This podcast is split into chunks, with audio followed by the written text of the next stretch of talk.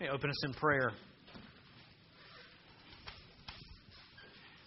Father, we continue to celebrate the resurrection in this way that Christ was not raised from the grave only to die again. Instead, instead he has continued to live, completely defeating death, completely showing us that death has been completely defeated in him, and that's what awaits for us. So, Father, as we go to your word, I pray that we would see the living Christ together. That we would recognize his death, his blood was for us. And that as we depend on the cross and as we depend on his blood to wash away our sins, that we would see that he continues to proclaim that victory as the living Christ, our living Lord. Father, show us this living Christ in your scriptures, we pray. In Jesus' name, amen. There's no other way for me to put this than to say that what we're about to see this morning in 1 Samuel is just going to be somewhat of a strange story. Um, just some odd things that we're going to run across and yet it's going to be an accurate account of God's power, His faithfulness, His judgment. And simply just because of our Easter sermon last week, we took a break, a one week break from 1 Samuel, but we're back in 1 Samuel today, and we're going to start in chapter 5. And so, where we are in the story is that the Philistines have just defeated Israel. And not just a small defeat, but a, the Scripture tells us it was a very great slaughter, and that um, and that in that slaughter they captured the Ark of the Covenant of the Lord, and the Philistines now have it, and it's in their possession and in their land. And so, as we come to chapter five, we will see that the enemy of God's people now have this ark in their possession. And so we will see what this now means for that country as we approach this text. And so, what I'm going to do, because of time, I'm going to read the first nine verses in chapter 5, and then we're going to look at chapter 6, and I'm going to read there. So, uh, even though I'm skipping some, it will be a lot of reading, but I hope that you will follow along and see this story unfold before us. So, 1 Samuel chapter 5, hear the word of the Lord. When the Philistines captured the ark of God, they brought it from Ebenezer to Ashdod. Then the Philistines took the ark of God and brought it into the house of Dagon and set it up beside Dagon.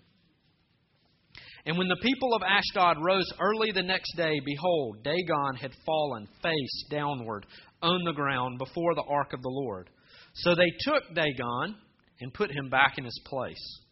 But when they rose early on the next morning, behold, Dagon had fallen face downward on the ground before the ark of the Lord, and the head of Dagon and both his hands were lying cut off on the threshold. Only the trunk of Dagon, trunk of Dagon was left to him. This is why the priests of Dagon and all who enter the house of Dagon do not tread on the threshold of Dagon in Ashdod to this day. The hand of the Lord was heavy against the people of Ashdod, and he terrified and afflicted them with tumors, both Ashdod and its territory. And when the men of Ashdod saw how things were, they said, The ark of the God of Israel must not remain with us, for his hand is hard against us and against Dagon our God. So they sent and gathered together all the lords of the Philistines and said, What shall we do with the ark of the God of Israel? And they answered, Let the ark of the God of Israel be brought around to Gath. So they brought the ark of the God of Israel there. But after they had brought it around, the hand of the Lord was against the city, causing a very great panic.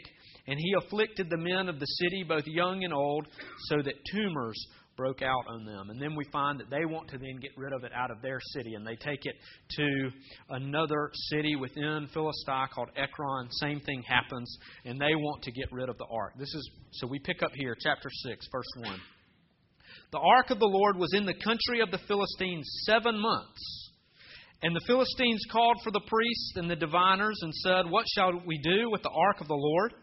Tell us, with what shall we send it to its place?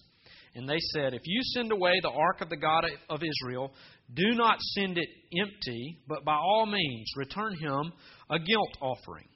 Then you will be healed, and it will be known to you why his hand does not turn away from you. And they said, What is the guilt offering that we shall return to him? And they answered, Five golden tumors and five golden mice, according to the number of the lords of the Philistines.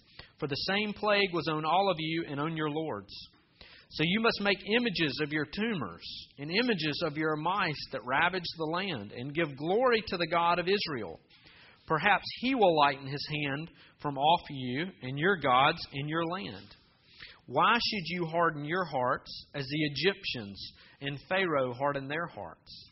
After he had dealt severely with them, did they not send the people away, and they departed?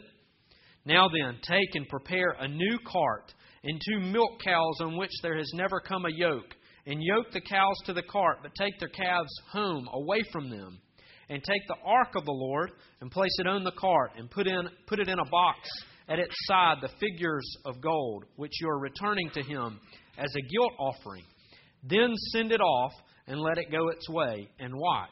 If it goes up on the way to its own land as Beth Shemesh, then it is he who has done us this great harm. But if not, then we shall know that it is not his hand that struck us. It happened to us by coincidence. So, just quick catch up here. The Philistines recognize it is not good to have the Ark of the Covenant of the Lord. And so now they want to give it back to Israel after they had captured it, proclaim, after they had proclaimed their victory, captured the God of Israel, placed it in their possession. They want to get rid of it. The priests say, make sure you send an offering with it. And they, they um, put an offering of formed gold and mice in the ark. Okay? Now, every commentator that I referenced recognizes that the author of this book sees that this was bizarre and just uh, silly in a sense. And the author of 1 Samuel here is showing that he recognizes this is just, they have gotten to the place of being funny. Uh, because of how much pain has come to their nation, that they are going to put tumors of gold and send back. And then their priests decide that this is the way to see if this is really God or not. Put the ark, uh, attach it to cows, and then take their calves, put their calves back home, but make them go in the opposite. See if they will go in the opposite way to Israel. And if they go to Israel and not to their calves, then that means this really is God that has done this to us. Okay? That's where they are right now. So verse 10 says, The men did so, took two milk cows, yoked them to the cart, and shut up their calves at home. And they put the ark of the Lord on the cart, and the box with the golden mice and the images of their tumors. And the cows went straight in the direction, and it's okay to laugh at that.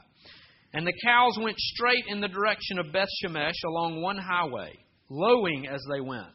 They turned neither to the right nor to the left, and the lords of the Philistines went after them as far as the border of Beth Shemesh. Now the people of Beth Shemesh were reaping their wheat harvest in the valley. And when they lifted up their eyes and saw the ark, they rejoiced to see it. The cart came into the field of Joshua of Bethshemesh and stopped there. A great stone was there. And they split up the wood of the cart and offered the cows as a burnt offering to the Lord. And the Levites took down the ark of the Lord and the box that was beside it, in which were the golden figures, and set them upon the great stone. And the, ben, the men of Bethshemesh offered burnt offerings and sacrificed sacrifices on that day to the Lord. And when the five lords of the Philistines saw it, they returned that day to Ekron. These are the golden tumors that the Philistines returned as a guilt, guilt offering to the Lord one for Ashdod, one for Gaza, one for Ashkelon, one for Gath, one for Ekron. And the golden mice, according to the number of all the cities of the Philistines belonging to the five lords, both fortified cities and unwalled villages, the great stone beside which they set down the ark of the Lord as a witness to this day in the field of Joshua of Beth Shemesh. And he struck some of the men of Beth Shemesh because they looked upon the ark of the Lord. He struck seventy men of them, And the people mourned because the Lord had struck the people with a great blow. Then the men of Bethshemesh said, Who is able to stand before the Lord, this holy God? And to whom shall he go up away from us?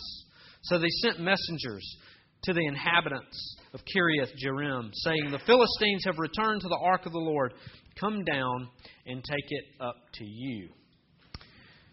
Now, as we read this account and we see all of these different uh, things coming together, and some of these things, as I mentioned, are strange, they're odd, and we admit some of that. Even the author of 1 Samuel, who's writing from um, uh, his witness of it, or his um, hearing of it, even finds it bizarre and odd in some areas. Now, one thing I want to mention is we look at a story of Israel like this and a story of their enemy like uh, the Philistines. What's important is that the New Testament does not let us parallel a nation with the nation of a nation of today with a nation of Israel. What the New Testament does instead is it calls us to parallel the church with the nation of Israel. And it calls us to see the nation of Israel as the people of God. And so we make mistakes when we look to, um, look to draw parallels with nations today with the nation of Israel. And so what's important that we do is that when we read the Old Testament, and an accurate way to see a story like this is to connect the church of God with Israel as the people of faith. And the way the New Testament does it in Galatians 6:16 is that they call the people of faith the Israel of God. And so as we look at this story about Israel and we see all of these events coming together and seeing the results of these battles, it really does come down to this one statement. It, it can come down, we see this in the text, that there is only one true sovereign God It comes down to that. So we're going to see a few things. Number one, we're going to see our dangerous desire to be God's. We're going to see our dangerous desire to be God's. We're also going to see getting God out, um, our desire and the world's desire to get God out, and then His faithfulness to come to us. So this passage it begins with this wild account, and the account begins with the Philistines placing the Ark of the Covenant of the Lord next to their God, Dagon, the God of the Philistines. Now, here's what's important to understand about ancient Middle Eastern uh, religion and the under, understanding of the gods. That every nation worship multiple gods, even Israel. Uh, as a matter of fact, um, when we see Israel judged and called to repentance throughout the Old Testament, it's always in the context of um, their worship of other spiritual adultery is how it is mentioned. And when they're called to repentance, they're always called to denounce the other gods that they have tried to combine with the worship of Yahweh. And so as we look at the Philistines, it is important for us to see that what they are doing with the Ark of the Covenant of the Lord is they are placing it there to show that the God of Israel is in subjection to um, or submissive to the God of the Philistines, Dagon. However, at the same time, what they are doing is that they are recognizing the limits of Dagon, and so they are looking for the God of Israel to be a part of their nation to help them in the, in the ways that Dagon can't. And so, more than likely, what's going on in Philistia at this point is that it's not just Dagon and the Ark of the Covenant of the Lord. There's other gods that are there in, within this sanctuary for them. And so it, it's just a sanctuary, most likely of many gods. And so when we get to this point, they're setting the Ark of the Covenant there to be there with the other gods. And so what we see at the beginning of chapter 5, them, they are placing the ark there that represents the God of Israel, and they are hoping now that their nation will be even stronger and greater. So this Again, this is to accomplish two things show that the God of Israel is weaker than their God, okay, Dagon, and then also rely on the power of the other gods that are all there, that they are building up as they are building up their nation. But this is what we find in verse 3 of chapter 5 that the next morning Dagon is found face down in front of the Ark of the Covenant of the Lord. Now, this, of course, as the Philistines walked in, was not a good picture for them. Because this, what this is saying is, is that here we have left, now we have come back in, and our God, though we place the God of Israel here to be in subjection to our God, our God is actually in a position of submission, maybe even bowing to the God of Israel, submitting himself before the ark. So, what did they do? Well, they came and they got Dagon up off of the ground and placed Dagon back. But then the next morning, Dagon is then back face down with his head and his hands cut off before the Ark of the Covenant of the Lord. Now, here's what this is telling us. Obviously, this is telling us that Dagon had no power. And in a way, in a way, the Philistines knew this. They were disturbed when they came in the first morning, but what did they do? They pick him up, place him back. If it's a shelf, they place him back on a shelf in his place. Of, consider this. They're saying, Here, let me help you get back in your place of authority. Here, let me help you get back in your place of being an authoritative God. Now, what would have made more sense would have been for them to see Dagon there and to say, the mighty Dagon, he will um, place himself back there. This is our mighty God. This is the God of the Philistines. But no, they understood. They were very well aware that they needed to pick Dagon up and put him back. Now, if you skip forward a thousand years or so, Paul is addressing this very thing in Athens in Acts 17:24. In Acts 17:24, he is at the Areopagus and he is addressing philosophers and other people of religions and he is introducing them to his God. And this is what he says in Acts 17:24. He says, "The God who made the world and everything in it, being Lord of heaven and earth, does not live in temples made by man, nor is he served by human hands as though he needed anything, since he himself gives to all mankind life and breath and everything. So, Paul is saying something, and it's important for us to understand that he is saying something that is very terrifying to the people that are li- listening. And in many ways, it's very unwelcome to most of the philosophers and people of religion there because he is saying that he is saying to them, There is actually a God that does not need your hands to make him and to form him. He does not need your allegiance to him to give him purpose and to give him existence. And he says, In fact, this God gives life and breath to everything that has ever been created, everything that has ever existed. He is the one that has given life and breath. So Paul is saying these things. They're terrifying, unwelcome, because he is saying that there's actually a God out there that doesn't need your hands. And so this is the same way of saying there is a God that doesn't need you to pick him up and place him back on a shelf. Now, today, our sophistication emerges as we have moved our idol worship to things like money, right?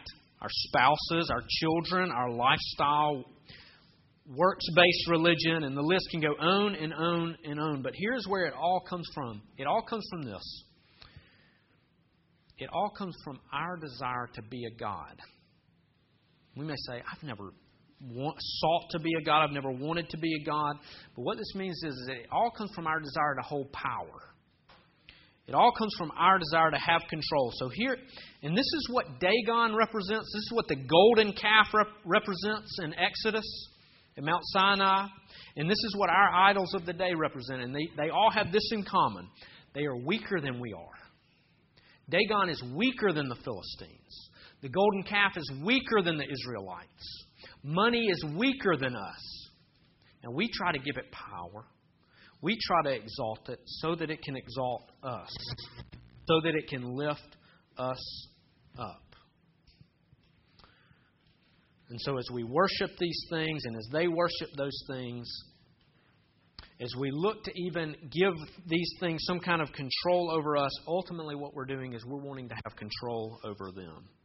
And so, it, even as we look at this crazy story about the Philistine God, it leads us to ask the question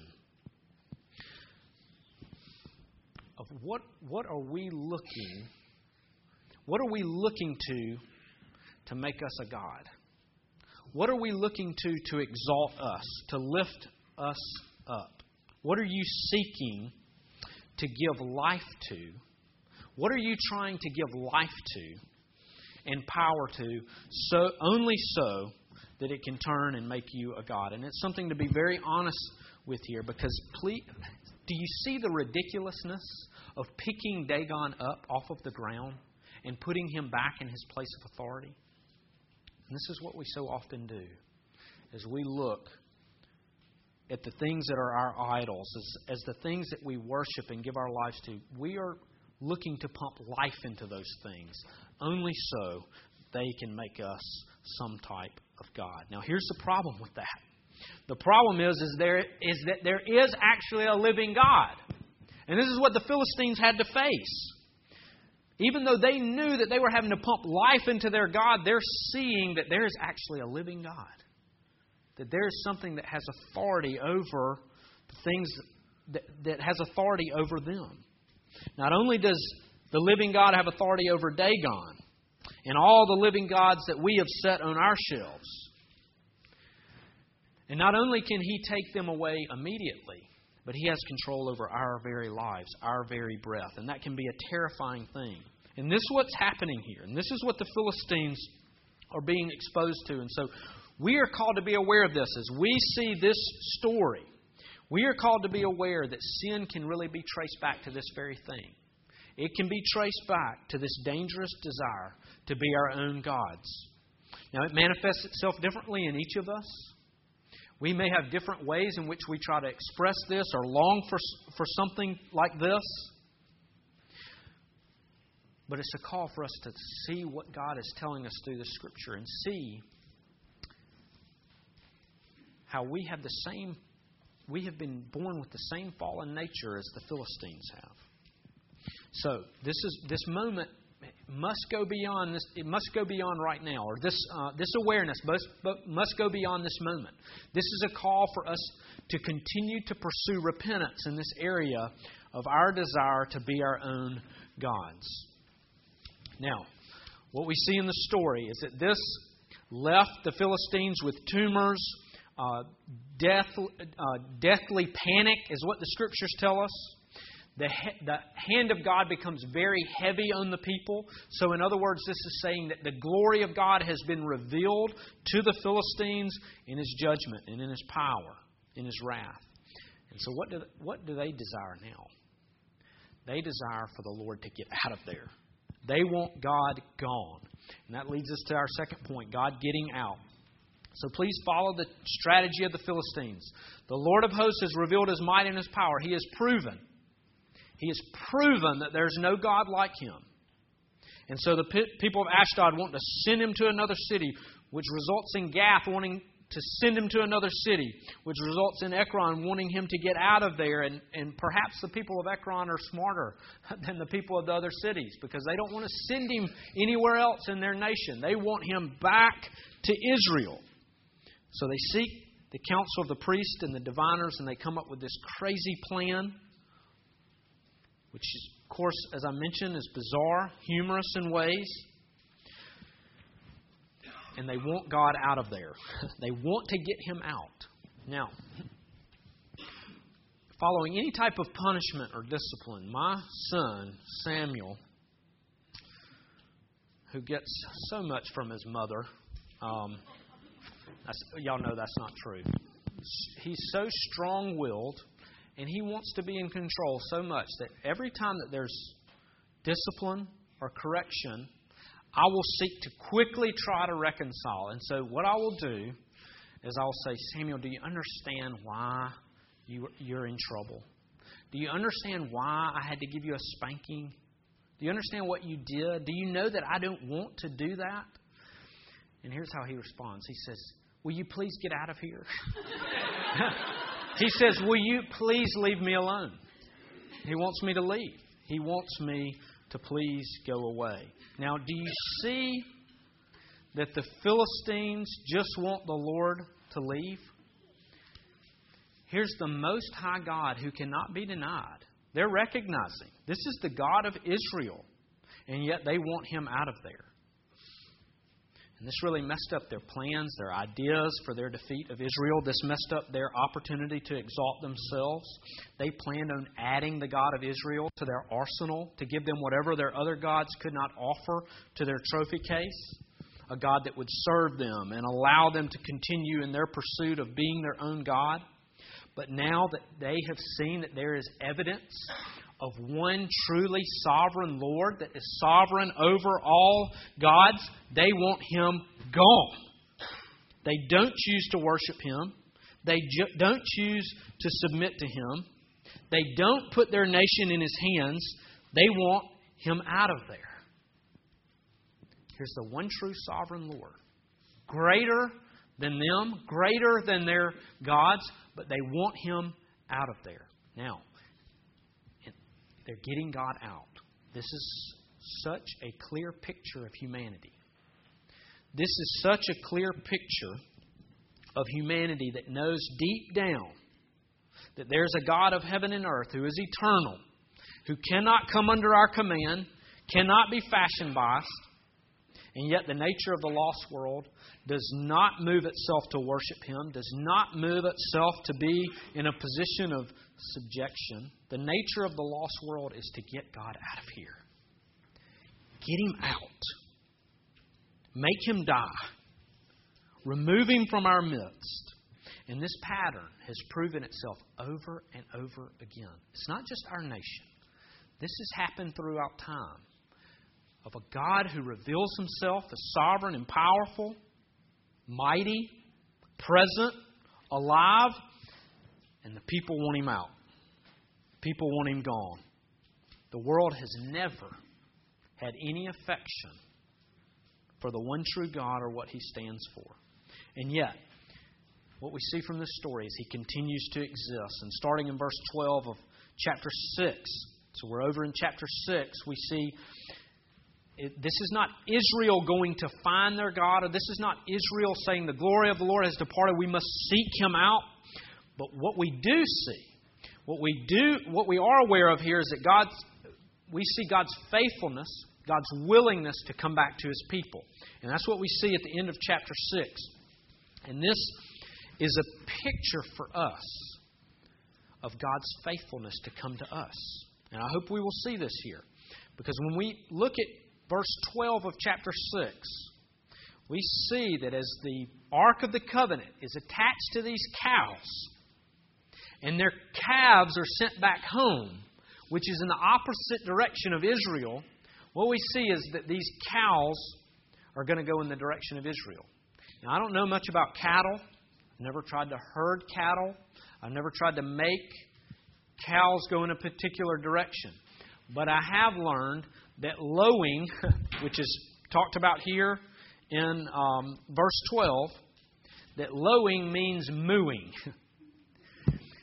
and when a and what this is saying is, is that here are these cows going opposite of their calves, where they would naturally go, and they're mooing the whole way. And, and this is to say that the cows are saying, What am I doing? I want to go with my calves. I want to go where I'm supposed to go, but instead, I'm going here, and there's nobody driving them. There's nobody steering them. They're lowing the whole time, as if someone is forcing them to go to Israel. As if someone is forcing the Ark of the Covenant to go back to Israel.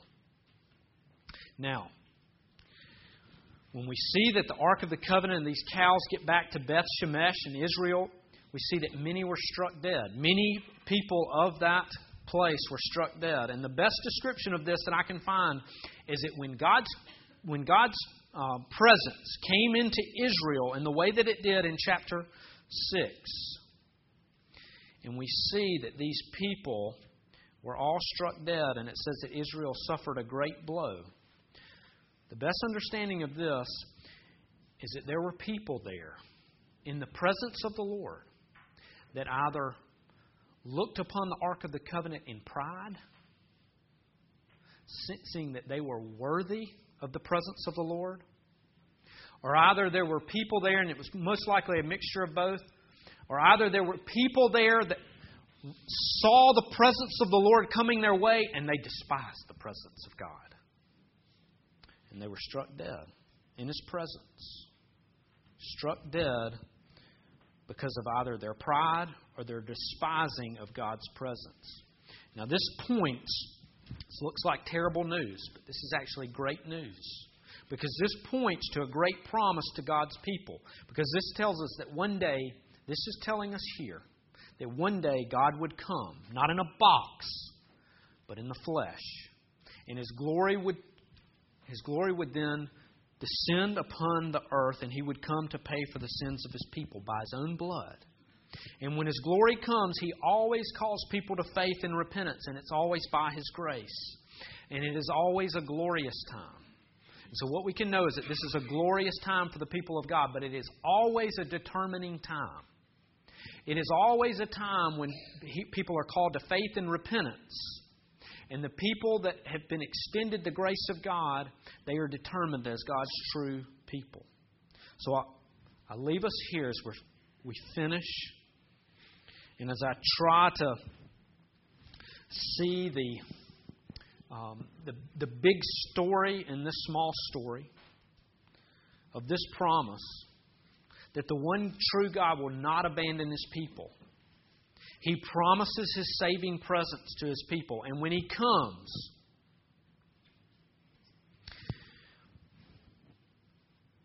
when he comes, we see here that there's great danger in looking upon the presence of God with pride to consider that we are owed the presence of God or that we have earned his presence or that he has put he has poured out his favor upon us because we are greater than another nation or another people or another neighbor. And also there's great danger in despising the presence of God. To like to enjoying things the way that they are, to enjoying in having enjoyment in our own control and in where we are in our life and not wanting anything to disrupt that. And so there were people in Israel at this time that the glory of the Lord had departed and they were getting along with their life. Their life had moved along. And when the glory of the Lord returned, they despised his presence. This is a call to us to long for God's glory here, to long for his presence, to understand that he is a God that comes to his people there's nobody driving the cart. He comes to his people. And when he comes, we are to look upon him with humility, repentance, and faith, and being so thankful for his presence. Because whether it's with pride or with being, or despising his presence, both are ways of saying that you want to be your own God that you like things the way that they are when you are in control. Both are rejections of a gracious God who has come for his people. The gospel is that he has come, that we did not get him here. We were not able to establish a path for him. He came, and he came in his grace and in his goodness. I want to close with this passage in Hebrews 2, and I hope that you'll turn there with me in Hebrews 2, verses 14 through 17. Because this passage tells us about God coming, being faithful to come to his people, not neglecting us, and being willing